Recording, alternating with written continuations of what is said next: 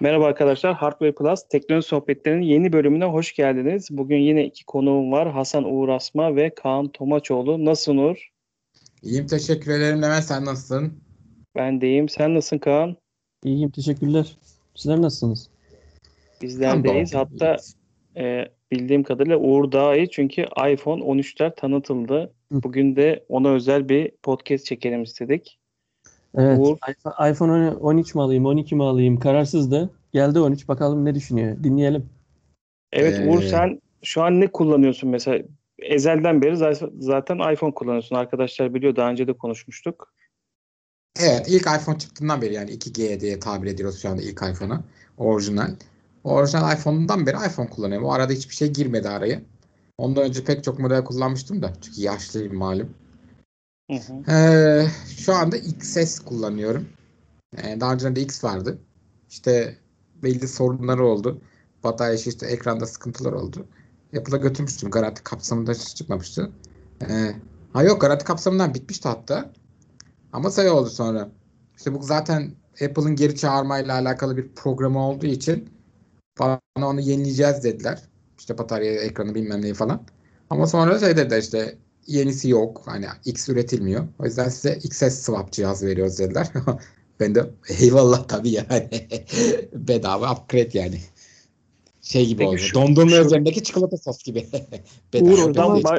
O zaman sen bayağı bir jenerasyon aslında geride ilk para vererek aldın değil mi? Daha ondan sonra bayağı kaç? X8'lerle beraber çıkan. 8'lerle X aldım, evet, para vererek aldım. Ondan sonra XR'lar çıktı, X serisi. Ondan sonra yani S serisi çıktı. Ondan sonra evet. 11, ondan sonra 12, 13. Yani aynen. Sen nereden baksan 4 senedir aynı telefon kullanıyorsun gibi mantıklı. Aynen öyle. 4 senede aynı telefonu kullanıyorum. O yüzden aslında 12'lerin tasarımını çok hoşuma gitmişti. Özellikle de çok hoşuma gitmişti. Neticede ben de 4 ve 5 serisini çok severek kullandım. Tasarımı hoşuma gidiyordu. Ve biraz hani böyle biraz 5, biraz 4 serisi gibi tasarımı 12'lerin. Ve aynı şeyi korumuşlar. Yani kalıbı korumuşlar. Şablon duruyor netice itibariyle. O kasanın şeyliği falan. Kasa bir tık ağırlaşmış ve bir tık kalınlaşmış. 0,2 milim mi? 2 milim kalınlaşmış. Doğal olarak bunun da tek mantıklı şey batarya ya da sensör shift denilen bu kameralar, insanlar şey diyorlar işte. Kamerayı Photoshop'ta böyle biraz kaydırmışlar. Öyle değil işte yani. Kameraya sensör shift yani sensörün hareket etme. Normalde o istediğim şey vardır ya. Otomatikman sabitleyici. İşte sensör kameranın o lensini hareket eder ki böylece şey olur. Sen salladığın zaman video çekerken falan olabildiğince o sallamayı elimine etmeye çalışır. İşte bunun dijital versiyonu var. EIS galiba değil mi? Elektronik. Evet. Elektronik olan EIS, evet. Şey olan optik olan sabitleyici. OIS. Bu bildiğin şey yani bunun kısaltılmasını da bilmiyorum. Burada direkt şey arkadaki sensör SOIS diye mi geçiyor o zaman? SIS diye mi geçiyor? Sensör shift imaj sabitleyici falan. Yani lensin altında bu ışığı alan sensör var. Sensörü hareket ettiriyor. Bu şekilde çok daha şey böyle titreşimde bile çok daha stabil videolar çekebiliyorsun. Yani bu sadece şeyde vardı. 12 Pro Max'te vardı. İşte büyüklüğü falan filan diye demişlerdi o zaman. Şu anda tüm 13 ailesinde var. Mini de dahil. Hepsinde var sensör shift. Peki Uğur, yani şöyle başlayalım mı istiyorsan? Şimdi 12 ailesinden o zaman. 12 ailesinde biliyorsun mini üretiliyordu. Sonra üretim durdu. 13'te mini gelecek mi diye çok soru işareti vardı. 13'te mini de geldi. Şimdi istiyorsan hani tasarım, kamera ya da ekran, hani pil, öyle gidelim. Sadece telefonlarda da bahsetmiyorum. Daha bir sürü ürün var çünkü. Apple lansmanını konuşuyoruz. Şöyle söyleyeyim. Mini'nin geleceği kesindi. Yani bunu niye zaten tartışma yaratıyorlar ya da niye gelip gelmeyeceği şüpheliydi gibi bir şeyler söylüyorlar. Ben hala şaşırmış durumdayım. Çünkü şu an itibariyle şeyden olabilir. iPhone 12 mini'nin üretimini durdurdular. Doğru. Hayır, ama belki gelmeyebilir diye düşündüm. Yok. Apple şu an itibariyle muhtemelen 15 ve 16'nın çıkıştaki tüm modeller belli. Tasarımlar, her şey oturmuş durumda. Apple öyle son ayları bırakıp da neyi ne çıkartacağına karar veren bir firma değil. 2-3 yıl sonrasının teknolojisi tasarlamış, hazırdır. En küçük belki son aşamada bazı ekstrem durumlar olur. Onlara karşı müdahale olur. O kadar. üretim başlamadan bilmem ne hepsi hazırdır zaten. Yani o yüzden 13 mininin çıkacağı kesindi. 12 miniyi kestiler. 13 mininin şimdiden aslında ben şeyleyip ne derler ona? İp boğazında yani. Yani muhtemelen 14 mini diye bir şey görmeyeceğiz. Ben esas 14 ya da belki de 15'te mininin olmayacağını her zaman söylüyordum. 13'te kesin olacaktı. Çünkü bu bir dediğim gibi yani Apple öyle son anda karar veren bir firma değil. Bayağı böyle 5 yıllık, 2-3 yıllık planlar yaparak hareket eden bir firma. Yani her zaman da zaten şey yavaş yavaş yapıyor. Böyle bazı çığır açan teknolojileri genelde 2 ya da 3 model arasında veriyor. Yani bu model kimlere daha çok hitap ediyor derseniz 11 sonrası yani işte ne olur? 8'ler olur. Benim gibi XS kullanan olur. X kullanan olur. İşte 7, 6S falan gibi kullanan herkesi ha kardeşim gel en son versiyona geç. Senin için bu anlamlı artık. Al toplam bir paket yaptık. Dizaynı da iyileştirdik. Bütün her şeyi birbirine yaptık. En iyi paket bu. Bunlar için. Yoksa bence şu anda 11 ya da 12 serisi olan herhangi bir insan 13'e geçmesinin hiçbir anlamı yok. Yani şöyle tabii ki de anlamı var ama hani süper ötesi böyle uçan kaçan bir fark olmayacağı için boşu boşuna paranız varsa gücünüz varsa onu ödeyebilecek olan geçin tabii ki de daha iyi bir telefon netice itibariyle. Ama yani şahsi tavsiyem geçmeyin. Ha ben 4-5 yıldır bekliyordum. Benim için eskiden 2 yıldı ama şimdi 4 yıla düştü malum fakirleşen ülke sebepleri yüzünden. 4 yılda bir anca model yeniliyorum. Benim için model yenileme zamanım geldi. Aslında belki bir yıl bile artabilir bu XS değişimi yüzünden. Şu an aslında telefonumdan gayet de memnunum. Benim için en büyük tasarım şey şu anda kafamdaki düşünce 13 Pro mu Pro Max mi alayım? Hani boyut büyütsem mi büyütmesem mi? Çünkü XS'in ekranı 5.8 inç. Ama Pro'larda 6.1 Pro Max'de de 6.7 yani Pro Max 12 Pro Max'i gördüm. Bayağı böyle tablete yakın bir şey olmuş. Böyle 7 tablet gibi bir şey olmuş. Hani taşıması, kullanması beni kötü bu kadar zamanda dinleyen insanlar bilir. Ben bir sağlık çalışanıyım. Bizim forma dediğimiz üniformalarımız var giydiğimiz ameliyathanede. Onların cepleri öyle çok büyük değil.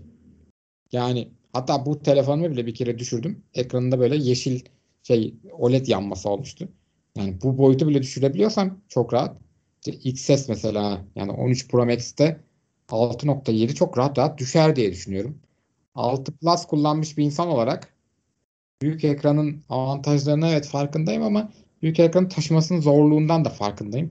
Bilmiyorum şu anda en büyük kararsızlığım o telefon konusunda. Peki Uğur evet, şimdi ekrana gelelim istiyorsan. Ekran şimdi AMOLED ve 120 Hz en çok beklenen geldi. Çünkü zaten hani Android'lerde bu artık orta seviyeye de gelmişti. Apple niye yapmıyor diyordu birçok kullanıcı. Şu an ekrana bu gelmiş durumda. Zaten AMOLED de kalitesiyle de bunu veriyor Apple. Bu yeniliği nasıl buluyorsun sen? Hani zaten şu an kullanmıyorsun kullandığın telefonda böyle bir teknolojiyi. Bir kere birkaç kişiye de sordum. Kaan'a falan da sordum. Kaan çünkü hem Android'i deneyimlemiş. Bu konuyu hatta bence bu konuyu kendim yorumladıktan sonra Kaan'a paslayacağım. Çünkü bence daha iyi bir bilgi verebilir. Çünkü ben hiç Android kullanmadım. Bu iPhone'lardaki öyle güzel ayarlamışlar ki 10 Hz'e kadar düşüp sen hiçbir şey yapmıyorsan sonra birdenbire 120 Hz'e çıkabiliyor. Yani bir şey var. Değişken bir yapı var. Yani sürekli 120'de kalmıyor. Ya da şimdi bir zaman 60'a sonra bir oyunda 120'ye çıkayım. Arada 90'a çıkayım gibi bir şey de yok. Birkaç kişiye sordum. Gruplarda da sordum. Anladığım kadarıyla bu Android'deki değişim daha çok böyle 60'tan 120 ya da 90'dan 120, 60'tan 90'a, 60-90-120 şeklinde arada oynama ya da manuel değiştirme şeklinde var. Ama buradaki öyle bir şey değil. Yani sen hiçbir şey yapmana gerek yok. Sen diyelim bir fotoğrafa bakıyorsun bir anda 10 Hz'e düşüyor ekran. O yüzden bataryası çok daha iyi yani. Şöyle söyleyeyim ben Uğur. Bu Android'de çok pahalı olanlar yani mesela S21 Ultra atıyorum Mate 40 Pro mesela P50 gelecek olan ne bileyim işte Xiaomi'nin 11 Ultra bilmem nesi falan. Hani böyle neredeyse iPhone'lar fiyatında olan Android'lerde değişken olarak var. Ama Levent'in dediği böyle orta seviyelerde işte ya değiştirebiliyorsun 90 işte atıyorum 60 diye ya da 120-60 diye ya da sabitleyebiliyorsun. Sabit de çalışıyor. Her yerde 120 gösterebildiği kadar. Ama bu işte şey değişken sayılmaz bence. Esas Apple'ın yaptı. İşte insanlar diyorlar işte çok geç getiriyor falan. Tamam da işte Apple bir şey yaptığı zaman al kullan diyor sana. Al işte bak bunda kusursuz. 100 bin milyon defada aynı işlemi yapsan beklediğin şey 120 milyon defada aynı olur. Yani ben Android'deki bazı firmaların özellikle bunu Samsung bence daha çok yapıyor. İnsanları bayağı bildiğim böyle beta tester olarak kullandığını düşünüyorum. Yani al bak biz böyle bir şey yaptık. Bir dene. Hani yani 100 defa bastığında belki 95'inde rahat çalışabilir ama yani 5 defa da çalışmaya da bilir. Yani böyle bir olasılık var. Sen bunu bir dene. Hani işe yarıyorsa kullanırız. İşe yaramıyorsa alırız ya ne olacak yani. Sen o yüzden bir sürü model çıkartıyorlar. Yani Apple'ın aslında böyle bir şansı da yok. Hani öyle bir öyle şeyler yapan bir firma da değil de zaten hani genetiğinde yok öyle bir şeyler yaptığı. Ama yani şey yok yani öyle bir şey de yapmıyor. Gidip de hani işte miniye bir şey koyayım orada deneyeyim. Ya olmazsa Pro'ya getirin beğenirsem gibi bir şey yok. Ne getiriyorsa al kullan diyor. Yani mesela ilk iPhone'lara 4K 60 fps çekim geldiğinde neredeyse bütün kameralar ön kameralar bütün kameralar şey yapıyordu 4K 60 fps çekiyordu. Çünkü daha önceden zaten 4K 30 fps getirdi. Yani şey ve aynı onun da öyle yani 4K'yı geçti mi iPhone'lar? Geçti. Yani hafızan dolana kadar çekebiliyorsun. Isınmıyor cihaz kendini. Aman kardeşim beni çok şey yaptın. Bak ben kapandım demiyor. İşte yok böyle hop kardeş bak 30 dakika doldu ya. İşte ben bu kadar çekilebiliyorum. 4K 30 dakikadan sonrası artık sen 1080p'ye düş falan. Yok böyle bir şey mesela. Aynı peki, şeyde şunu sorabilir miyim sana? Geçerli. Şimdi ekranı yapmış. Ekranı yapmış. Sen mesela XS kullanıyorsun. Evet. Malum 12 çıktığında 11'in fiyatları iyi anlamda düşmüştü. Birçok insan 11 aldı. Hani çok az ama hani günümüz koşullarını düşündüğümüz zaman daha ucuz. İşte yine iPhone hani 11'de eski nesillere göre bataryada önemli değişimler var deyip insanlar 12'yi değil 11'i tercih etti. Sen şimdi alacak olsan hani bu ekranın bu 120 Hz olması ya fiyat düşse bile ya 12'den ziyade ben 13'e kayayım. Çünkü işte örnek veriyorum şu an mesela bir değişiklikte Type-C oldu artık girişlerin çoğu. Daha hızlı veri aktarımı olacak. Hani 13'e kayayım ama yok 13'e kaymayayım da ya ekran 120 olmasa da ya da Type-C olmasa da ben 12'de de bu performansı alırım deyip 12'ye kayar mı sence senin gibi eski kullanıcılar? Yoksa ya almışken 13'e geçeyim artık dedirtiyor mu bu modellerdeki yenilikler? Ekran kimsenin umurunda değil iPhone kullanıcılarının. Zerre ekranla alakalı olarak ben 13'e geçeyim demez kimse bence çoğunluk. En azından benim gibi kullanıcı. iPhone'larda hala ne yazık ki Lightning, Type-C değil. O yüzden o da bir seçenek değil.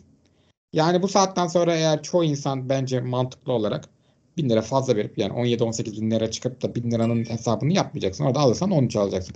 Apple dünyasında şu. Gücünün yettiği olan da alabiliyorsan en sonunu almaya çalış.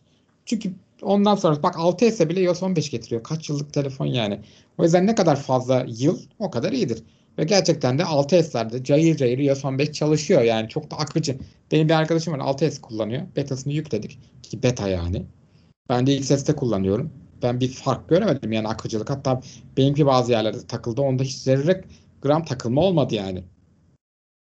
O yüzden çoğu insan şöyle iPhone'u benim gibi bir sürü düşünüp bir tercih ya da tüm hayatında bu ekosisteme dahil olan insanların alacakları şey 13 varken gidip 12 almazlar kimse. Ama şu var ki hani ben iPhone kullanacağım kardeşim param da bu kadar biriktiğini deyip yani illa iPhone kullanacağım deyip iPhone'un zerre özelliğini anlamayıp iPhone aldıktan sonra kardeşim bunda Bluetooth'ta fotoğraf atılmıyor aynı hafıza kartı yok. Bir şey yapılmıyor. Ben kaçak siteye nasıl gireceğim? Falan gibi soran insanlar tabii ki de 11 falan alırlar hala. Çok normal. Ki 11 Apple tarihinde fiyat performans telefonu olan çok nadir bir şeydir. Türkiye'de oldu. Çünkü normalde Apple telefon hiçbir zaman fiyat performansı olmamıştır. Yani öyle bir fiyatla çıkarttı ki sonra dolar öyle bir anda fırladı ki iPhone 11 fiyat performans telefonu oldu bir araya. Değil mi? Android rakiplerinde yani o fiyatlara böyle iPhone varken niye gidip Android alasın diyordu insanlar yani çok normal. Ya bunu kabul etmek lazım. Sen kabul etmiyorsun tabii de Levent'ciğim. Siz Android'ci giller bazıları böyle. Android fanboylar. Yani parası olan. Ben fanboy değilim de. Bence Android fanboysın da neyse. mesela parası olan, bence Kaan da bu konuda kanıtlayacaktır. Parası gücü olan alabiliyorsa iPhone alır abicim. Onu gidip Android almasın. O senin düşüncen. Ben de tam tersi. Aynen. Hayatı boyunca Android kullanmış bir insan olarak, yani ne boyum uzadı ne boyum kısaldı Android kullandığım için. İşimi bir şekilde gördüm. Yani sen deneyim diyorsun. Ona evet, hiçbir lafım yok. Ama ben hani polemik yapmak için söylemem ama yani aynı kasa, aynı şey. İçindeki parçalar değişiyor. Ben de dış gözden böyle görüyorum. Ama ben lansmana dönmek istiyorum. Şimdi ekranı konuştuk. İşlemci tarafında genellikle Apple şunu yapardı. Bir önceki seriye göre yüzde şu kadar performansı, şu kadar hızlı derdi. Ama şu an sanki işlemci konusunda hani Android rakiplerine göre bir oran verdi gibi geldi lansmanda. Evet. Ben mi yanlış algıladım? Yok, hani niye kendi algıladım. Acaba kendi işlemcisine göre bir performans vermeyi tercih etmedi bu sefer? Çünkü şöyle bir şey var. A15 Bionic, A14 Bionic'in bir tık geliştirilmiş hali. Yani ciddi anlamda bir fark yok ki gidip A14 Bionic'le kıyaslasın. En fazla %5, %10 fark vardır. Ama Android'deki ya da muhtemelen orada kastetmiştir diye düşünüyorum. Qualcomm'un işlemcilerini kastetmiştir diye düşünüyorum. 888'i falan yani kıyaslamıştır. Ondan adam %50 fark var diyor. Yani bunu söylemek varken ne gidip %10 desin? Artık geçen yılda öyle bir şeyler dediler. Gene o zaman da A13 Bionic'le kıyaslamadılar. Gene böyle Android rakiplerine falan filan kıyasladılar. Ve de ilk defa bu sefer, normalde özelliklerden kısarlardı ya da özellik değişik olurdu. İlk defa bir ürün skalasında, line-up'ında işlemcide fark var. Normalde işlemcide asla fark yapmazlardı. 13 mini ve 13'te yine A15 Bionic var. Ama GPU'su değil. GPU evet, bu görüntü işleme grafik ara birimi 4 çekirdekli. Ama Pro'lardaki A15 Bionic'te 5 çekirdekli. Bir çekirdek ne fark eder derseniz, muhtemelen bence o ProRes ile alakalı bir şey. Muhtemelen o çekememizlerle alakalı. Uğur galiba 5'e 6 olması lazım. Yok 4'e 5. Diyeceğim ben 888 ile ilgili. Yok, çekirdek sayıları dersen ikisi de, yani Pro'sunda, minilerde de Pro'larda da 6 çekirdek hepsi. 4 tanesi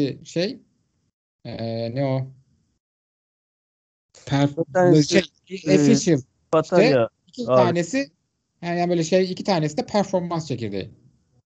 Ben diyecektim, yok yanlış anladım. %50 diye sordu ya Levent. Orada 888'i kastetmedi aslında. Genel anlamda şu an hangi işlemciyi hızlı görüyorsanız dedi. Çünkü A14 ile 888 hemen hemen kafa kafayalar. 888 Plus bir tık iyi. A14'ten. Ondan sonra orada dedi. Yani şu an neyi hızlı görüyorsanız ondan %50 daha iyi dedi. Sonraki birkaç günde testleri çıktı. İnternet testleri düştü A15'in. 888 Plus'tan bile %50, %55 daha hızlı olduğu ortaya çıktı A15'in. Oradan sonra insanlar Android'e mi dedi falan diye söylediler. Android'e dedi. Kime diyecek ki?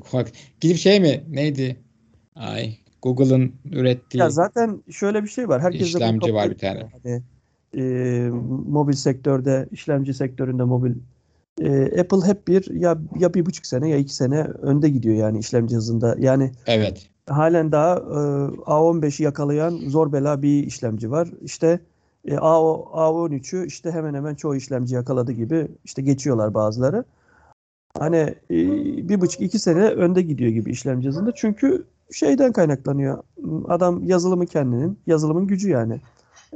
Tasarım da onun. Donanımı işlemciyi kendi tasarlattırıyor, yazılıma göre tasarlattırıyor. Ondan dolayı böyle oluyor. İstediği gibi de ürettirebiliyor çünkü firma onun. Şimdi TMC miydi o firma? TMC uzun bir adı var. O firmaya gidiyor adam, diyor ki al diyor bunu yapacaksın, ben sana 1 milyar ürün diyor, benim tam istediğim gibi üreteceksin diyor. Adam da ona hayır mı diyecek? Yok, hayır. Tam istediği gibi üretiyor onun tasarımında. Ki gerçekten tasarım çok önemli bu çip mimarisinde.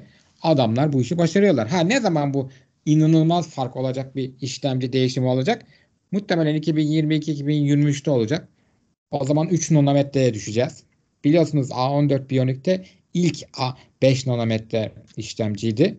Dünyada satılan. Daha önceden duyurulmuştu bir şey oldu ama ilk satılan oydu. Ve de şeydi muhtemelen işte A17 falan olur muhtemelen adı. Eğer özel bir adı değişmezlerse. O da muhtemelen ilk 3 şeydeki nanometrede üretilen şey olacak. Ve o zaman sen görüşleşirsin. Onlar bayağı bir yetişemeyecekler. Muhtemelen şey olabilir. Bu A15'in A'nın sonu olabilir. Belki bu A15... Ben de öyle düşünüyorum. Bu M1, M2 muhabbetine girebilirler. Yani bu işte 9. jenerasyon iPad'e nasıl A13 yaptılar ya. Sonuçta bu bir ticaret. Ticarette şöyle bir durum var. Envanter var. Envanterde de bazı işlemciler bekliyor şeyde. Yani sonuçta sen kendi... Şimdi tamam hepsi buraya girdiğinde A12 Pro Max'i halen satılık görürsün ama adam sitesinden kaldırdı. Niye? Dedi ki bana gelirsen eğer Pro istiyorsan 13 var. Başka Pro yok. Öteki ne var? 11 var, 12 var, 12 mini var. Yani 13'ün dışında. Yani yok, sitede yok. Sadece yok. 11 var, 13'ler var. 12 line-up'ını kendi sitesinden kaldırdı bildiğim kadarıyla. 12, yok 12 ve 12 mini duruyor. Bir de 13 mini duruyor. Ve 13 Pro ve 13 Pro Max duruyor. Şimdi onun için yani adam bunları illaki bu A15'leri, A14'leri illaki stokları eritecek bir cihazla yani. Şey yapacak yani ne bileyim SE çıkaracak belki. Bir daha 21'ini çıkaracak, 22'sini çıkaracak, kullanacak. Ama geç seneye ben muhtemelen işte 14 mi olur artık iPhone 14 mi olur bilmiyorum. iPhone 14 Pro Max'te M1'e falan geçeceğini düşünüyorum ya da M1 X neyse M1 2 gibi yani bütün telefonu, tableti, bilgisayarını tek işlemcide devam edecek diye düşünüyorum ben. Katılıyorum ben de sana o konuda. Peki ekranı işlemciyi konuştuk. İstiyorsanız bundan sonra şeye geçelim. Yani hem kameraya geçelim. Orada bir sinema modu geldi. Hatta rakibi Xiaomi de bir gün sonra bazı telefonlarında Cinemagic diye bir şey çıkarttı. Hani bu senenin herhalde bu lansmanla beraber modası işte sinema çekimleri, sinema modları vesaire olacak. Diğer telefonlarda da muhtemelen bu özellikler gelecek diye düşünüyorum. Bilmiyorum hani çok video çeken insanlar için mutlaka iyi bir şey olacaktır. Hani profesyonel kameranın yerini hiçbir zaman tutmaz ama pratiklik anlamında, taşıma anlamında çok büyük avantaj olacak. Bu yeniliği nasıl görüyorsun Uğur? Bence de dediğin gibi çok böyle atıyorum işte bir sinema falan öğrencilerini ya da yeni nesil böyle bir TikTok çekenler için falan harika oyuncak oldu. Yeni nesil, Z nesli çok iyi kullanır. Ben bir belki denerim. Ha bu neymiş? Okey derim. Bir daha da açmam yani muhtemelen. Peki bataryaya da konuşalım hemen peşine. Bataryayla ilgili... Bilmediğimiz bir şeyi konuşamayız ama. Ya bir kere zaten kutuda şey yok, şarj cihazı yok. Hani kaç watt? Ben söyleyeyim şeyle ilgili. Dışarıdan alıyoruz. Evet, buyur Kaan. Kamerayla ilgili. Tabii buyur. Şimdi şöyle bir durum var. Şimdi aslında en güzel yanı şöyle bir şey var. Yani çekmeye hepsi çekiyor da hani bütün telefonlar veya kameralar çekiyor. Senin ama şöyle bir şey var. Çektiği şeyi hani fotoğraflarda RAW formatı vardır ya. Onun gibi bir formatta videoda sen telefonun içinden odağı değiştirebiliyorsun videonun. Öyle bir özellik aslında geldi bununla beraber. O çok büyük bir yenilik bence. Yani sen mesela diyorsun ki arkadaki kadın mesela bir yerde video çekiyorsun. İstiklal'de video çekiyorsun. Arkandan insanlar geçiyor. Bir şey anlatıyorsun. Orada arkayı tamamen blue yapabilirsin. Hani yani editlerken diyeceksin ki bütün arkayı blue yap. İnsanlar fazla görünmesin. Hani ben odaklanayım yapabilirsin. Ya da arkayı odaklatırsın. Sen sadece sesinle hani dahil olabilirsin gibi şeyler yapılabilir diye düşünüyorum ben. Evet o konuda gerçekten inanılmaz güzel. Yani o yönden çünkü... iyi. Yoksa hani 4K çekebilmesi mesela Samsung'un bilmem nesi veya Huawei'nin 8K çeken var hani 8K 30 FPS çekiyor ama kim kullanıyor? Veya kim hani o kadar adam influencer'ım diyor bilmem neyim YouTube'dan para kazanıyorum diyor bir tanesi gidip niye almıyor onu kullanmıyor? Demek ki bir şeyin şeyi var yani hani eğri oturup doğru konuşması var. Bir şeyler gerçekten gerçek hayatta faydalı oluyor. O da dediğim gibi. iPhone'un video çekmesi pratikte şey oluyor. Adam bunu getirerek de aynı zamanda yoksa git bir telefonla tabii ki film çekiyorlar insanlar ama Tabii ki profesyonel bir filmde profesyonel bir kamera kullanılması gerekir. Yani bir iPhone'la film çektiğimizde, ama şöyle bir durum var. Öyle bir iyi konuma geldi ki iPhone'un video çekme özelliği senin gerekirse günü kurtarabiliyor. Adam mesela editör bir lansmana gidiyor. Lansmanda onunla çekip sana yayınlayıp sen ya bu görüntü çok kötü neyle çektin dedirtmiyor sana. Yani bu yönden başarılı olduğuna inanıyorum ben. Yoksa dediğin gibi bir profesyonel kamerayla bir profesyonel film çekiliyormuş gibi yarışacak değil yani. Sonuçta tabii parmağın kadar bir mercek yani. Ya her zaman zaten iPhone'un böyle bir videoda tartışmasız bir üstünlüğü zaten var. Hani bu da biraz oldu. Pastanın üstüne hani bir çilek koyarsın, son dokunuşlar olur ya, artık bu sinema modu da dediğin özelliklerle beraber gerçekten üstüne konan bir çilek oldu. Hani video şeyini kullananlar için tabii hani bu özelliğin. Mesela iPhone 13'lerde ki hepsi kamerası iPhone 12 Pro Max gibi oldu eski. Evet. Ya o yönden de güzel oldu. En azından bu, peki sen iPhone 12 Pro Max'i kaldırdın sitenden değil mi? Veya 12 Pro'yu kaldırdın sitenden, ama diyor ki gel bana diyor sen diyor 12 al diyor. 12 Pro al, 13 al diyor. 13 Pro al diyor. Yine diyor ben sana 12 Pro Max'in kamerasını veriyorum diyor. Hani tamam diyor 13 Pro Max'e çıkamıyorsun, belki almak istemiyorsun diyor, ama gel 13 mini ile 13 normal 13 ile ben sana o kamera deneyimini denettireceğim diyor. Yaklaştıracağım. Çok daha iyisini denettiriyor. Zaten başta da siz konuşurken hani ben muhtemelen olur gibi dediydim, ama bu biraz tabii iPhone lansmanı olunca heyecanlanıyor insanlar ve biz de hani sırayla konuşur muyuz gibi olmadı da ben başta da bir şeyler diyecektim de araya girmek istemedim. Aslında konusunda oraya siz konuştunuz. Ben bir de çok hoşuma gitti. Geçen seneki neredeyse fiyatlarla Amerika'da aynen yine sana yeni telefonu veriyor. O yönden yani insanlar çok hani pahalı olacak. 36.000 liraya bir algı yönetimi yapıldı. Yani 36.000 liraya iPhone 13 Pro Max 1 TB. Ama kim gidiyor da 1 TB alıyor?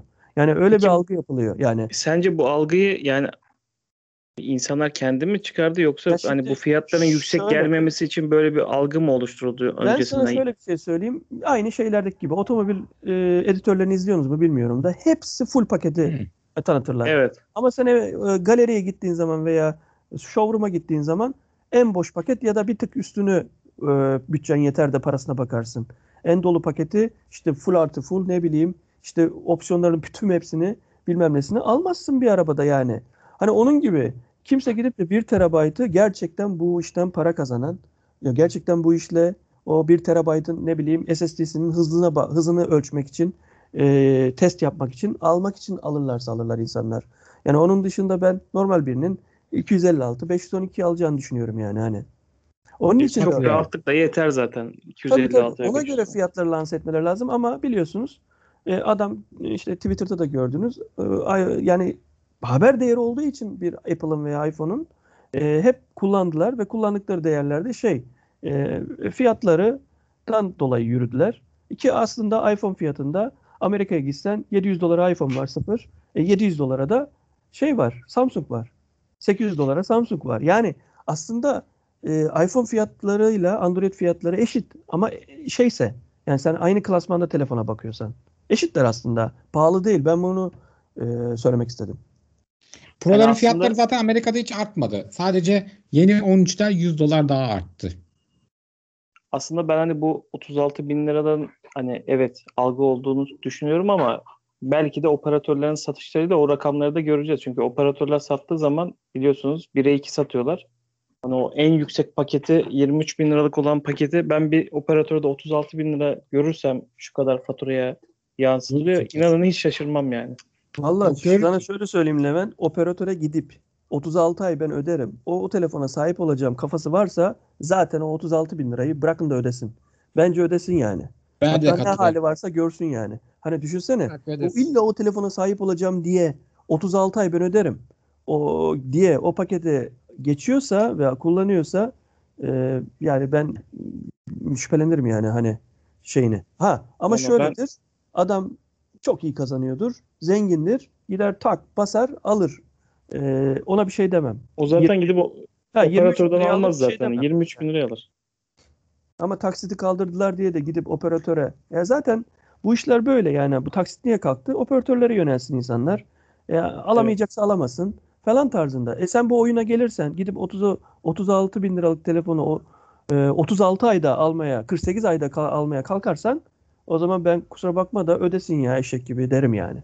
Yani benim 7 serisinde bunu yapan arkadaşım vardı yani. Gitti Turkcell'den çok çok yüksek fiyatına taksitte girdi. Hatta onu da o kadar sene ödemedi. Nakite çevirdi. Belli bir ay kullandıktan sonra direkt satıp keşe çeviren arkadaşım yani bile vardı. Apple'dan bile alıyorlar Levent yani. Adam gidiyor. Ben zamanında hatırlıyorum. 850 liralık telefonu 4000 liraya. Evet. Evkur'dan alanını biliyorum ben. Maalesef.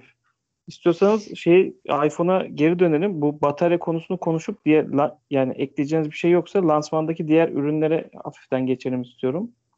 Batarya konusunda bildiğim kadarıyla 1,5 saat 12'ye göre bir artış var. Ki 1,5 saat hani iPhone kullanıcı için gerçekten iyi bir rakam. Büyük telefonlarda da 2,5 saate kadar artmış herhalde bir önceki nesle göre. Şimdi şöyle bir şey söyleyeyim ben. Benim bildiğim, yani yanlışsam düzeltin.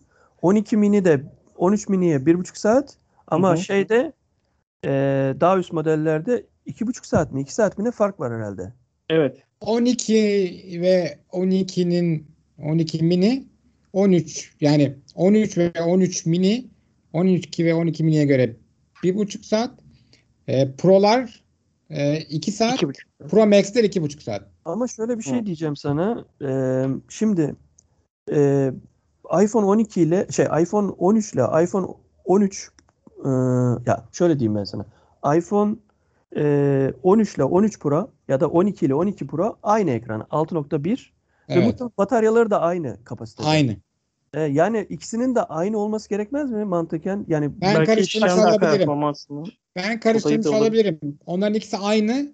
Mini 1,5 saat. Diğerleri 2, diğerleri 2,5 saat olabilir.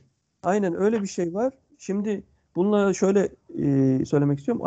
iPhone 12 mini'de genelde 5 saat alıyorlar insanlar. Ekran süresi. Bende 4500 mAh'lik S10 Lite var. Ben de 7 saatin altına düşmüyor hiçbir zaman ekran süresi. 7-8 saat alıyorum. Demek ki diyorum ki yani eğer dedikleri doğruysa 5 aşağı 5 yukarı rahat rahat mininin de artık günü kurtardığını düşünüyorum ben. Evet, zaten Apple her zaman şu diyor ki kime göre neye göre bu kavram o hiçbir zaman açıklamaz da tüm gün diyor. Tüm gün giden şarj diyor da işte kime göre nasıl bir kullanım serisine göre tüm gün ve tüm günden kastın hangi saat ve saatler arasında. Amerika'yı kastedersen adamlar 8.30-9 gibi işe başlıyorlar. Akşam 4-5'te bitiriyorlar. Ya bu full gün dediğin sen buysa eğer bir zahmet ona gider. Ama senin benim gibi böyle sabahın 6'sında 7'sinde başlayıp da gece 7, 8'de 9'da 12'de biterse günün bu onda gitmiyor yani. Şöyle bir şey söyleyeceğim.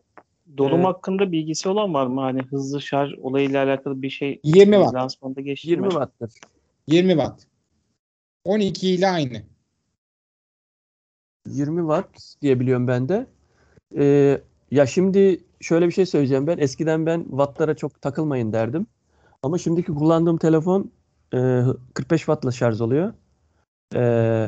Eğer ayarlarından yavaş ol dersem 15 watt mı 18 watt mı ne oluyor? Hani batarya olsun diye. Ya 45 wattla gerçekten 1 saat 10 dakikada tamamen doluyor. Eskiden hani wattın çok önemi yok derdim. Ya ne yapacaksınız falan derdim ama şimdi bence Apple'ın bu konuda biraz yapması lazım ya. Yani yok. İşte tabii ki çok önemli ya. Gidip de 80-100-120 watt'tan bahsetmiyorum. Ya en azından bir 45-50 watt'lara çıksa diye düşünüyorum. Bir de şu batarya ile ilgili şimdi şöyle bir şey var. Mini'nin ufak olduğu için tabii ki kullanım süresi atıyorum 1,5 yılda 2 yılda öyle düşecek. Ama mesela Pro Max'in bataryası daha büyük olduğu için 3-3,5 yılda düşecek. Yani olarak günü kurtarma anlamında. Bunu da hani dikkat etmeleri lazım insanlar. Hani mini alıp erkenden günü bitiremeyebilirler. Başta bitirirler. Sonra bitiremeyebilirler. Daha önce de konuşmuştuk hep beraber. Ben hep telefonların daha ince ama çok hızlı şarj olabilir hale gelmesinden yanayım. Çünkü taşırken hafif olmasını istiyorum ve hani yarım saatte beni %50'ye kadar getirse bile o %50 zaten hani gün sonuna kadar benim bütün işlerimi belki eve dönmemi sağlayacak bir rakama getirebiliyor. Onun için 45 watt kullandığın zaman bunun farkını anlamışsındır. Böyle bir yere gideceksen bir 20-30 dakika şarj ettiğinde hemen evet, seni kurtaracak kadar şarj dolumuna ulaştırıyordur seni. Ben artık iPhone'larda da hani nasıl 120 Hz'lere hemen getirdi koydu. Bunlarda da böyle bir atılım bekliyorum ki yani zaten Android rakiplerinde bunlar uçuyor kaçıyor ama yani orada da Apple bunda bir adım atsa zaten diğer iPhone yani diğer Android rakiplerinde de bir sürü müşteriyi kendisine çekecektir diye düşünüyorum. Ben bu konuda zaten şu anda bu dediğini yapıyor diyorum. Hatta bu konuda Kaan'dan alıntı veriyorum. Diyordu ya iPhone'ların X'ten sonrasında bu batarya ömrünü bitirdi diye. Doğru. Mesela ben XS kullanıyorum şu anda. Saat 3 gibi falan %20'lere iniyor. %30'lara iniyor daha doğrusu. %20'lere iniyor. Biraz oyun oynuyorum gün içinde çünkü fırsat oldu oturduğum zaman. Yani saat 3 gibi falan ben bunu koyuyorum. Yarım saat, saatte şarja koyduğum yerde de ameliyathane içine dolaşırken şarjın saat çekiyor zaten. Hani şeysiz tam bir kopmuyorum telefondan. Yarım saatte beni %80'e çıkartıyor. %80 ondan sonra geliyorum gece bir 2-3'e yatana kadar hala full şarj gibi bir şey oluyor yani çok düşmüyor yani. Ondan sonra pek bir yoğun yok hayatımda yoğunluk. Hani bir yere gidersem dışarıya arkadaşlarla falan filan. Ondan sonra gece 1'de 2'de eve döndüğüm zaman bazen çok yoğun kullanırsam ki arkadaşlarımla eğlenmeye gidince telefonda kullanmam bir zahmet. Niye kullanayım ki? Yine bir yani %40'larda maksimum yani en düşük %40'da döndüm bir kere öyle bir şeydi. Bence gayet güzel çözdü yani bu şey. Boşuna boşuna dert yanmayın yani. Bence günü gayet güzel çıkarır. O yüzden hatta ben daha da çıkarsın. Bunu 4'te 5'te 6'da belki de hiç koymadan normal gün içinde eve geleyim diye Pro Max düşünüyorum işte o yüzden. Ya sen şimdi hep ezelden beri iPhone kullandığın için sen şimdi o ekosistemin batarya ömrüne alışmış bir kullanıcı olarak konuşuyorsun. Hayır hızlı şarj kullanıyorum ben işte. 20 wattlık kullanıyorum. Bundan önce böyle bir imkanım yoktu. %80'e dolması için 1,5 saat gerekiyordu. Hiçbir zaman onu koymuyordum yani işte şurada burada. Yok onu yani anladım. Şimdi yarım saatte %80'e getiriyor %20'den ve bu benim için inanılmaz bir hayatımı değiştirdi kalitesini. İşte yani senin için değiştirdi ya ben de şunu demek istiyorum.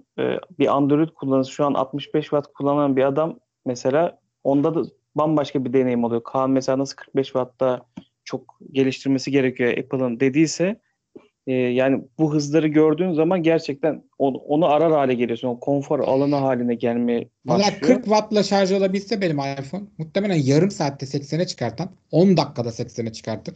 Çünkü 20 wattın tam 15 dakikada hatta çıkartır. Tam yarısını madem diyelim. Hadi tamam güç kayıpları falan filan yapıyorum. Tamamen farazi konuşuyorum. Bilimsel olarak konuşmuyorum. Tabii ki de %100 artmayacaktır süre ama daha da %100 azalmayacaktır.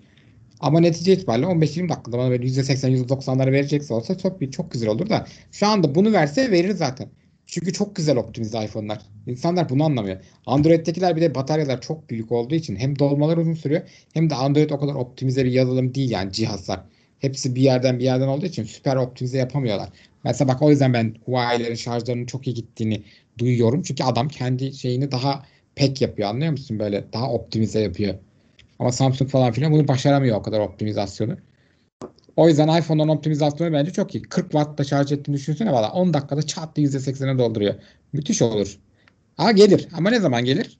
İşte Anton 14 mi olur artık? 15 mi olur? Bak bu konuda tam şarjdan bağlantılı bir şeye geleceğim. Şu anda Apple ürün line-up'ında yenilerinden bahsediyorum biraz. En son çıkan line-up'ında Type-C'yi kullanmayan tek cihaz iPhone'lar. Tüm yeni iPad'ler artık Type-C kullanıyorlar. Tüm Mac'ler Type-C kullanıyorlar. Bir de kulaklıklar. Kulaklıklar Type-C kullanmıyorlar. Onları da unuttum. Yani sadece ki yeni line-up diyorum. Onlar da eski artık yani. En son ne zaman çıktı? AirPods Pro'lar ya da AirPods'lar. Onları düşünürsek evet onlar da eski sayalım. Yeni çıkanların yani 2021'de ve 2020'de çıkanların hiçbirinde artık yok yani iPhone'lar hariç. Lightning yok. Muhtemelen bu kadar takılmasının sebebi bir de Avrupa Birliği ısrarla bastırıyor. Tek bir şarj cihazı olsun, tek bir şarj cihazı olsun diye. Bence onu olacak. Düzeltip ya Type-C'ye geçecekler, mecburen kalacaklar ya da çok daha böyle cincikli bir şey düşünüyor. Cinlik bir şey. O one more thing olayı. Onu da beklemeyeceğim valla. O yüzden iPhone'u 13 alıp geçeceğim. Peki bu iPhone konusunda Kaan ya da Uğur ekleyeceğiniz bir şey var mı yoksa lansmandaki diğer ürünleri böyle hızlıca geçelim mi? Benim yok. Valla ben söyleyebilirim işte. Saat bence hani ya 3. jenerasyon kullanan bile geçmesine gerek yok derim. Hani saati olanın saat değiştirmesine gerek yok diyorum. Geçen sene de demiştim, şimdi de diyorum. Yani çok aşırı bir hayatını değiştirecek bir özel bir durum vardır. Sağlıkçı şey Uğur daha iyi bilir. Hani özel bir durum vardır. Yaşlıdır, takip etmeniz gerekiyordur. Tamam, belki son olanı değişebilir veya 5. jenerasyon da. Ama normal sadece bildiri takip edip de normal iPhone'un ekosisteminde kullanacaksa standart 3 bile şu an halen 3'ü olan, 4'ü olan, ne bileyim artık 5'i olan. Yani bence hiç yukarılara çıkmasına gerek yok diyorum saatte. Şeyde de tablette de bence onları ayrı ayrı konuşalım Kaan. Bence tabletlere konuşulacak çok şey var. Saat hızlı geçelim de. Yani şimdi en son iPhone hakkında diyeceğim bir şey var mı kardeşim? Yok. Peki saat konusunda ben şöyle bir şey ekleyip sana sözü vereyim mi Uğur? Beni gaza getirdiniz. Ben yanlış mı anladım? Yok, saati konuşalım diyor Uğur. Ondan sonra da tablet kısmına geçelim diyor. Ha, tamam. Ben bir anda konuşayım sonra susayım da dedim çünkü ezan okunuyor da. Neyse, tamam. Yok. Saati konuşalım. Şimdi ben Uğur'u vermeden önce sözü, beni gaza getirdiniz. iPhone lansmanı ilk defa herhalde kesintisiz izledim. Ya en sıkıldığım yer saat, işte fitness uygulamaları, işte o geldi, şöyle fitness yapıyorum, öbürü geldi, şunun modları var, o anlat artık. Hani saatte benim gördüğüm, Uğur daha iyi takip ediyor, düzelsin beni, bir tasarımı değişmiş, kenarları biraz daha kavisli olmuş. Ha, bunun artısı olur, eksisi olur, şimdi Uğur'dan alalım onu. Seni böyle saatte heyecanlandıran bir şey oldu mu Uğur? Ondan sonra da istiyorsan yavaştan tablet kısmına geçelim. Orada da Kaan ve senin görüşlerini alalım. Yok, olmadı. Ben 5. nesil kullanıyorum. 6. nesile de geçmedim. 7'yi de geçmeyeceğim. Herkes böyle köşeli meşeli falan diyordu ya. Yani hı hı. Köşeli olmaması büyük bir sürpriz oldu benim için. Ben de baya köşeli olacak herhalde falan diye düşündüm ama yani ki köşeli bence inanılmaz kötü bir tasarımdı. Yani iyi Allah'tan yapmamışlar. Bence o kadar kötüydü ki yani o kullanılması esnada insanın diline batar falan. Bu köşeli tasarımı bence yuvarlak çok daha şık duruyor. Ben o konuda ne yazık ki Kaan'a katılmıyorum. Ben Apple Watch'un 0. neslini kullandım. Sonra 3. nesle geçtim. Şu anda 5. nesli kullanıyorum. Yani 3 ile 5 arasında dağlar kadar fark var. Hız olarak dayanamazsın. Yani yaşlıysan belki, çocuksan okey. Bir şekilde o dediğin gibi o uygulama kurmuyorsan, onun arayüzlerini falan kullanmıyorsan okey. Apple bu konuda acayip eleştiri aldı. Hala 3. nesli satıyor diye. Yani artık en düşük base modelin SE olması gerekir. Ama ısrarla şey yapıyor. 3. modeli satmaya devam ediyor. Bu bir şaşkınlık verici. Yani ve $200 yani bunun 2 yıl önce de $200'dı. Ondan önce de $200'dı. Hatta espriler dönüyor böyle. O evet işte Apple yeni Apple Watch 67. seri ve hala 3. seriyi satmaya devam ediyoruz falan böyle. Yani böyle seri 3, seri 65, seri 67 falan böyle. Yani daha ne kadar satacak yani. Arayüz tasarımcıları ya da uygulama geliştiriciler bunun ekranına artık destek vermek istemiyorlar. Yani çoğu uygulama artık 3. nesli desteklemeyecek. Pek çok saat arayüzü 3. nesli zaten desteklemiyor. Desteklemeyecek yani. İnsan göreceksin, özeneceksin. Lan şu arayüzü kullanmak istiyorum diyeceksin. Kullanamayacaksın. Ya bunlar önemli mi? Ben sana şöyle bir şey söyleyeyim. Kullanmıyorsan değil. Kullanıyorsan önemli. Yok, ben şöyle burada 5 tane, 6 tane şey kullanıyorum. Farklı şey kullanıyorum bana bilgi veren. 3. nesilde bunları kullanamayacağım. Şimdi ve çok ağır 3. nesil. Program konusunda bak başta dedik 6S bile halen canavar gibi çalıştırıyor dedik ya. Bence 3. nesil de çok daha öldürecek kadar yavaş değil. Ama insanlar zaten yavaş giderken ama. Önemli olan bataryaya bakıyorlar. Hepsi aynı. 18 saati geçer deviremiyor. Adam gibi. Yani illa sen eve geldin mi takacaksın. Veya hadi sıktın, bütün her şeyi kapattın. Ertesi gün öğlen takacaksın, akşam takacaksın. Zaten böyle olunca da insanlar diyor ki yani ben full şeyini kullanamadıktan sonra diyor ki niye ben 6'ya para vereyim? 3'ü alayım. Yok, öyle zaten değil. Amerika'da dediğin gibi TL gibi düşünürsen hani 199 TL, öteki 400 TL. Diyor ki adam ben 200 TL verir alırım, olmadı diyor. Çocuğuma veririm, giderim 400 TL'li alırım sonra diyor yani. Amerikalılar bile bayağı tepki gösterirler 3 niye hala satışta diye ve 3'ü kullanmış bir insan olarak söyleyeyim. Ben 3'ü yine telefonla birlikte, işte bak bu da mesela handikaptı. Yine 3'te falan şarja koymak zorunda kalırdım. Gelirdim gene akşam 7-8'de yatarken şarja koyardım. Şu anda sabah 7'de alıyorum. 5'incisi kullanıyorum. Beni yatana kadar yüzde belki 2'ye geliyor, belki 3'e geliyor ama bütün full fonksiyon kullanıyorum. Bir sürü bildirim geliyor. Zaten biliyorsunuz bu Telegram gruplarımız maşallah cır cır sabaha kadar susmuyorlar. Yani bütün o bildirimler geliyor. Ben şey konusunda sana katılıyorum yalnız Levent. Spor konusunda ben de yalan yok. Bir yürüyüşüne bunu kullanıyorum. Onun dışında pek bir şey kullanmıyorum. Yani sanırım burada üçümüze obez olduğumuz için hepimizin ne kadar spora düşkün insanlar olduğunu, insanlar tabii görmeyen, sadece biz dinleyerek yapan insanlar söyleyeyim. Üçümüz de obeziz yani arkadaşlar. Öyle bir sporla aramız falan yok. O yüzden hani yürüyoruz. Ben de yürüyorum. Şöyle bir şey ekleyeyim mi sana? Ben teknoloji sever, teknoloji takip edip ama inanılmaz fit olan hiç etrafımda insan görmedim. Belki Amerika'da böyle bir kesim vardı ama çok fit olan adam da kullanmıyorlar. Gelip o obezin yanına o özellikleri soruyor. Yani benim etrafımdaki çok fit olan insanlar o cihazları alıyorlar. Ya ben bunu tam ayarlayamadım, şuna bir baksana deyip işte teknolojiden anlayan bir obezin yanına gidip o ayarları öğrenmeye çalışıyorlar. Teknoloji oturduğumuz yerden kaldırmadığı için olabilir mi? Çok iyi bilince. Her şey orada ayrı bir podcast konusu aslında. Bence de. O ayrı bir podcast konusu. Ya da bizim tembelliğimizle ilgili bir podcast'in konusu da olabilir tabii. Yok ama yani, bu Amerikalıların da zaten bana burada şimdi Apple böyle bir sağlık, yani Apple Watch'u bir giyilebilir teknoloji dışında bir sağlık teknolojisine getirmeye çalışıyor. Ben ne zaman değiştireceğim açık söyleyeyim. Ben şeker hastasıyım. Şeker takibi yapabildiği an değiştireceğim saati. Yoksa şu anda bu saati en son bittiği pili böyle geberene kadar kullanacağım. Çok da memnunum. Yani hiç de bir sıkıntı yok. Şu anda %32 gösteriyor. Mesela bugün fazla kullanmamışım demek ki. Normalde bu saatlerde şey oluyordu, bu sıralarda böyle %20'lere, %22'lere düşüyordu. Yani ben memnunum. 3'te memnun değildim bak bataryasından ama 5'te çok memnunum. Çok hızlı. Hala bak hiç yavaşlamadı. Bütün betaları kullanıyorum. WatchOS 8'in de betalarını kullandım. Buna rağmen çok da memnunum. Hız farkı çok önemli. Türkiye'de evet inanılmaz bir fiyat farkı var ama hani minimum ikinci el ya da başka sitelerden bakarak minimum bence en kötü ya SE'sini ya da 5. neslini almaya çalışın.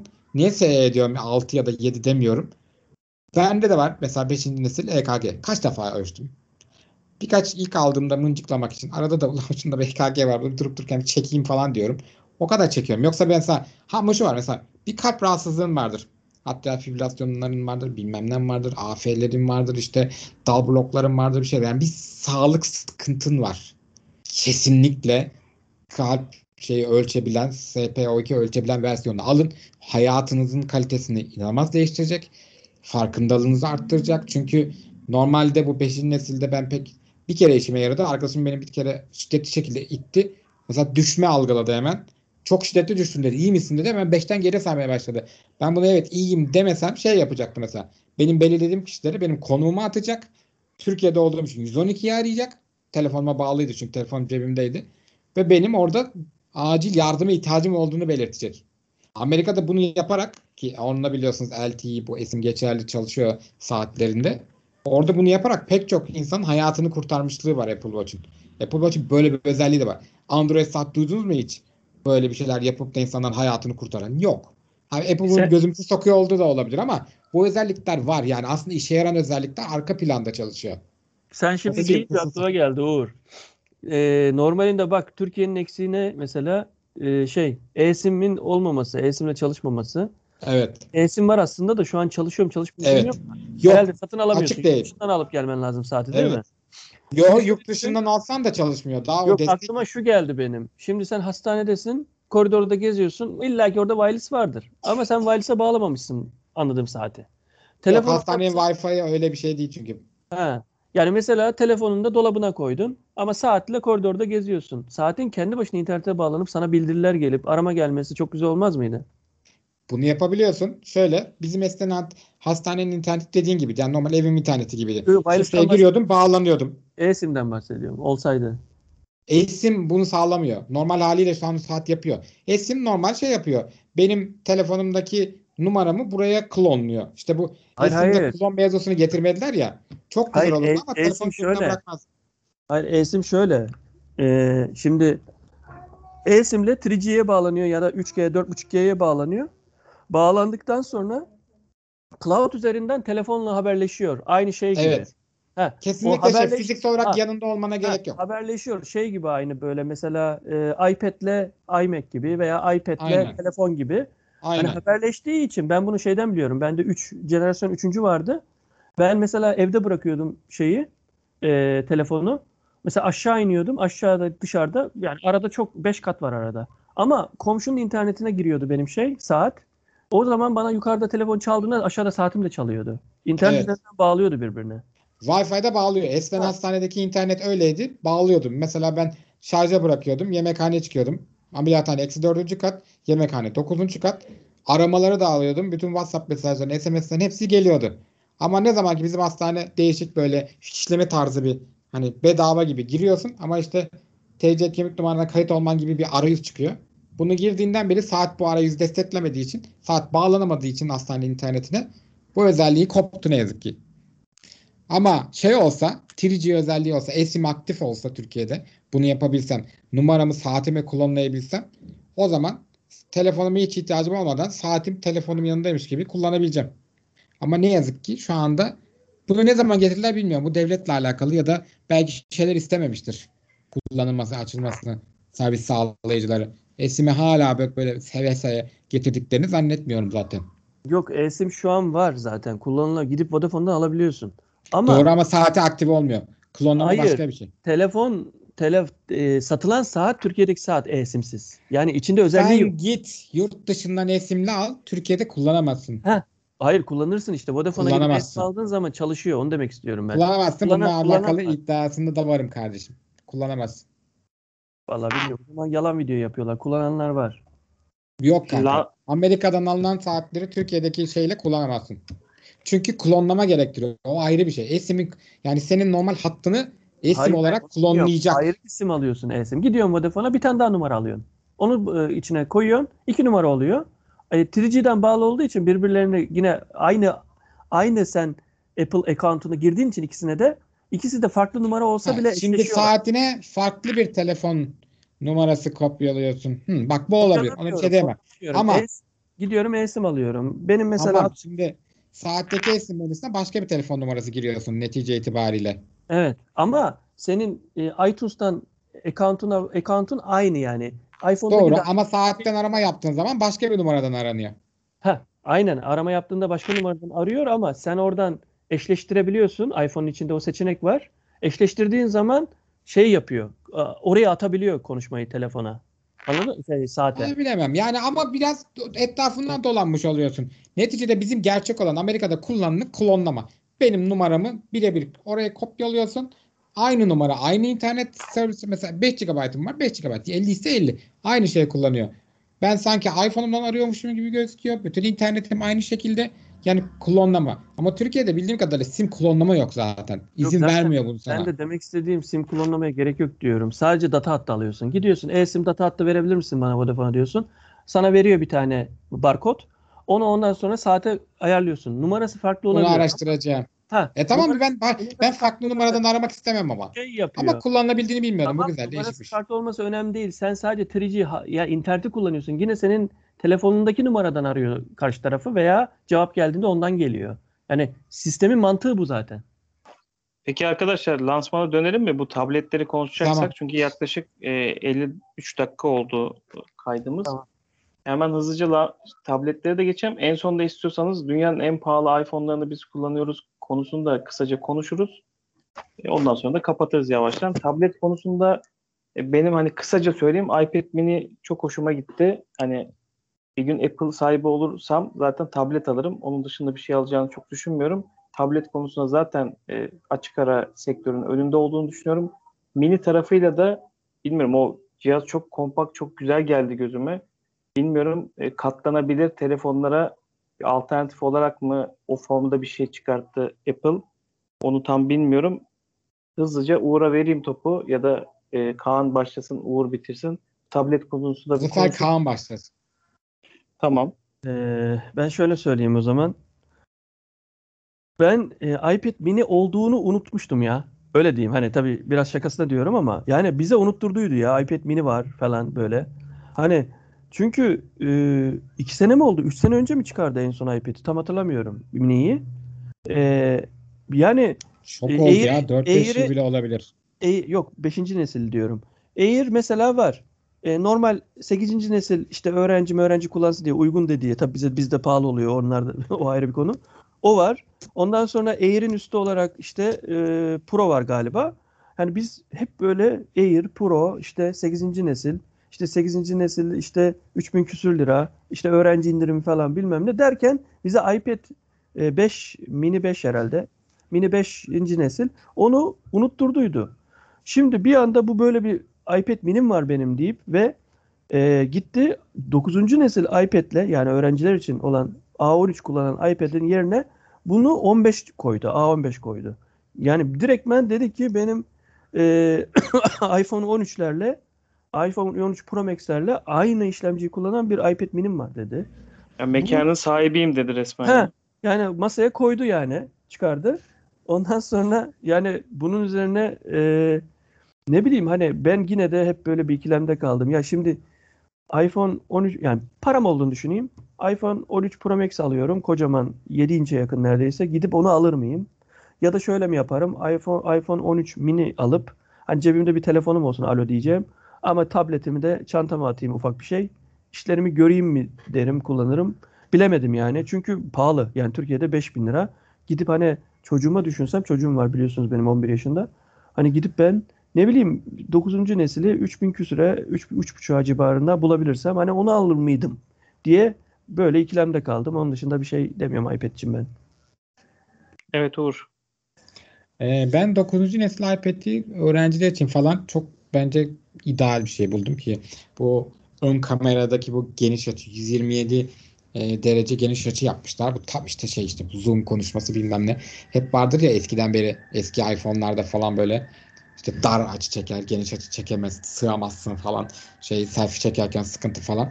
Nasıl sonra iPhone'lar düzelttiler. Şimdi şeyde görmüşler, insanlar okullarda şurada burada online yapıyorlar ve hani bilgisayar yerine iPad kullanabilecek olan bir sürü insan var. Ya da sadece iPad'de bütün işlerini halledebilecek bir sürü insan var, öğrenciler var. Hatta lansmanda bu 9. nesil iPad'i Chromebook'larla kıyasladılar. Yani o kadar da iddialılar. İşte Chromebook teorik olarak bir bilgisayar. Yani o yüzden bence öğrenci için güzel. Elindeki parçaları da kullanmış. Yeni nesil bir arayüz yok. iPad Mini'ye bayıldım. Tam böyle böyle. Al böyle onu, böyle özellikle pembe rengini al, böyle yala yani. O kadar böyle bayıldım gerçekten. Çok güzel yapmışlar ya. Ama Türkiye fiyatını bir gördüm böyle oh. What the fuck oldum yani. Bu ne ya dedim böyle. Abi sen ne diyorsun ya. Gerçi iPad Mini ekranının küçüklüğünü farz edersen yani pek çok bilgisayardan kat güçlü bir, yani yeni nesil iPad Pro'lardan kat güçlü vardı. M1 işlemciyle olanlarla eşdeğer neredeyse gücü. Bir sürü işi halledebilir. Ve işi çok da güzel halledebilir. Mesela Face ID yerine parmak izi olması, bu 4. nesil iPad Air gibi bir tasarım gelmesi falan filan benim çok hoşuma gitti. Çok kullanışlı olmuş. Mesela işte hatta o kadar ki böyle daha çok bunu alan dikten çok yan kullanır ya da dik bile kullansa parmakları yukarıda kalır gibisinden düşünüp ses kısma tuşlarını bile almışlar.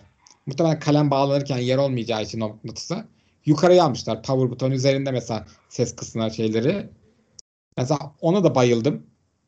Ben beğendim. Hani ben şu anda var. iPad Air var bende.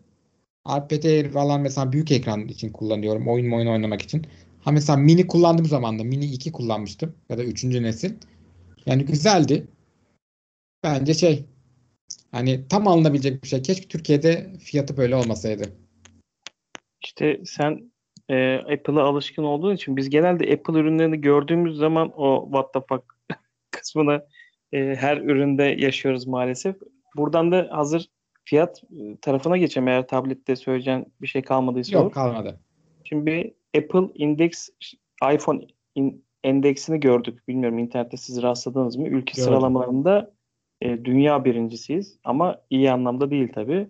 Yani yaklaşık 170 gün bir işçinin çalışıp iPhone 13 alabildiğini ama İsviçre'de de 4,5 günde iPhone alabildiğini gördük. Orada terse çevirdiğimiz zaman sıralamayı maalesef sonuncu. Türkiye'den başlayarak artık en kötü olarak birinciyiz.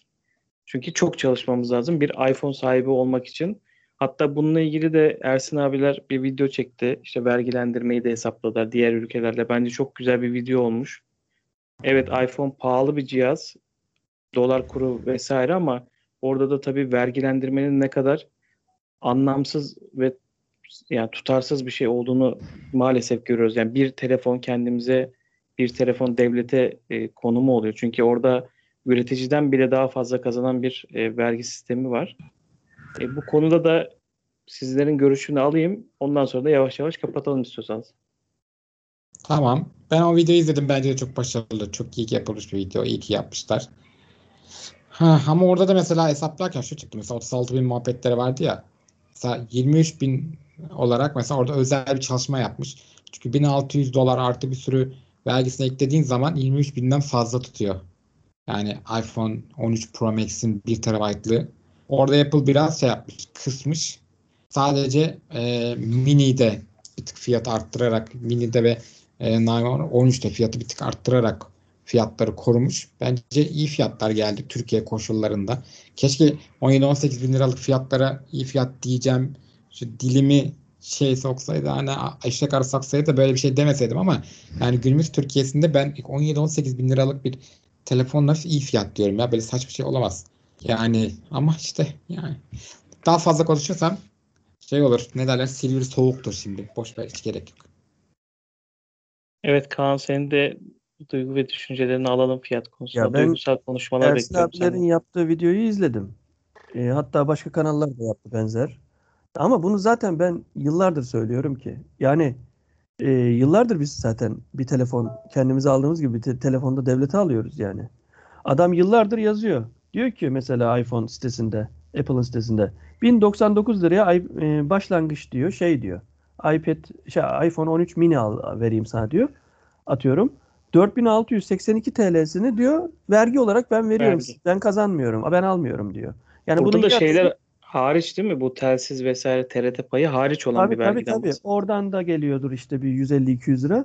Hani ya da duruma göre bilmiyorum 10.000 liranın yüzde işte düşün yani. Ondan sonra %10'u ne olur 10.000 liranın? 1.000 lira mı olur? %10. Ha, 1.000 lira gibi bir şey yani 5.600 lira değil yani 4.600 yazıyor burada. 5.600 lirası devlete gidiyor. Geri kalanını ben şey yapıyorum diyor. Ve tabii videoda da dendi. Yani adam gidiyor orada bunun için mühendis alıyor. Kaç bin dolarlara mühendis çalıştırıyor maaşlara. Bu adamlardan beklentisi var. Her sene yeni bir iPhone üretin diye. Tasarlayın diye. Veya ne bileyim işte bir yazılım yazın diye. Belki Ar-Ge'sinde nasıl bir yazılımcılar var yani hani ki seçme yazılımcılardır. Böyle güzel bir şey yaptıklarına göre. Hani bu adamlara maaş veriyor, ediyor bilmem ne falan. Sonra bunu tasarımı götürüyor. İşte atıyorum Çin'de veya kendi başka yerde neredeyse bir fabrikaya ürettiriyor, ediyor. Fiziken bir telefon oluşuyor. Ondan sonra bunu paketliye ediyor, satıyor diyor. Geliyor bizim limanda gümrüğe geliyor. Gümrüğe geldiği zaman tık 2 katına çıkıveriyor. Abi sen o zaman hani nasıl gidip de Apple'a sen çok pahalı satıyorsun diyebiliyorsun. Ben yıllardır dediğim bu işte. Yani yaptılar yeni bir video Ersin abigil ama yıllardır dediğim buydu. Yani bu vergilerle ilgili kimse video yapmıyor. Yani niye biz aldığımız bir şeyin 2 katını ödüyoruz? Veya arabada da böyle. Niye ben 119 bin liraya giren bir orta segment bir arabayı limandan niye ben 350 bin lira veriyorum o arabaya? Yani Avrupa'da, Amerika'da adam 119 TL'nin karşılığında para verirken ben niye 2 katı belki 2,5 katı veriyorum? Yani bunlar sorgulanmıyor bence. Sorgulansaydı zaten bunlar olmazdı. Ben burada sana şöyle bir ek yapayım. Bunu biz sorgularken almazsak vatandaş olarak mesela ÖTV indirimi arabalarda nasıl yüksek CC'lere yapıldı? Yaklaşık 30-40 bin lira rakam oynadı yani vergide. Ama sus payı yaptılar. İndirimle. Yani evet, iyi bir şey olmadı yani. Yani şöyle hani benim gibi orta sınıf bir insanın yine ulaşacağı şeyler değil.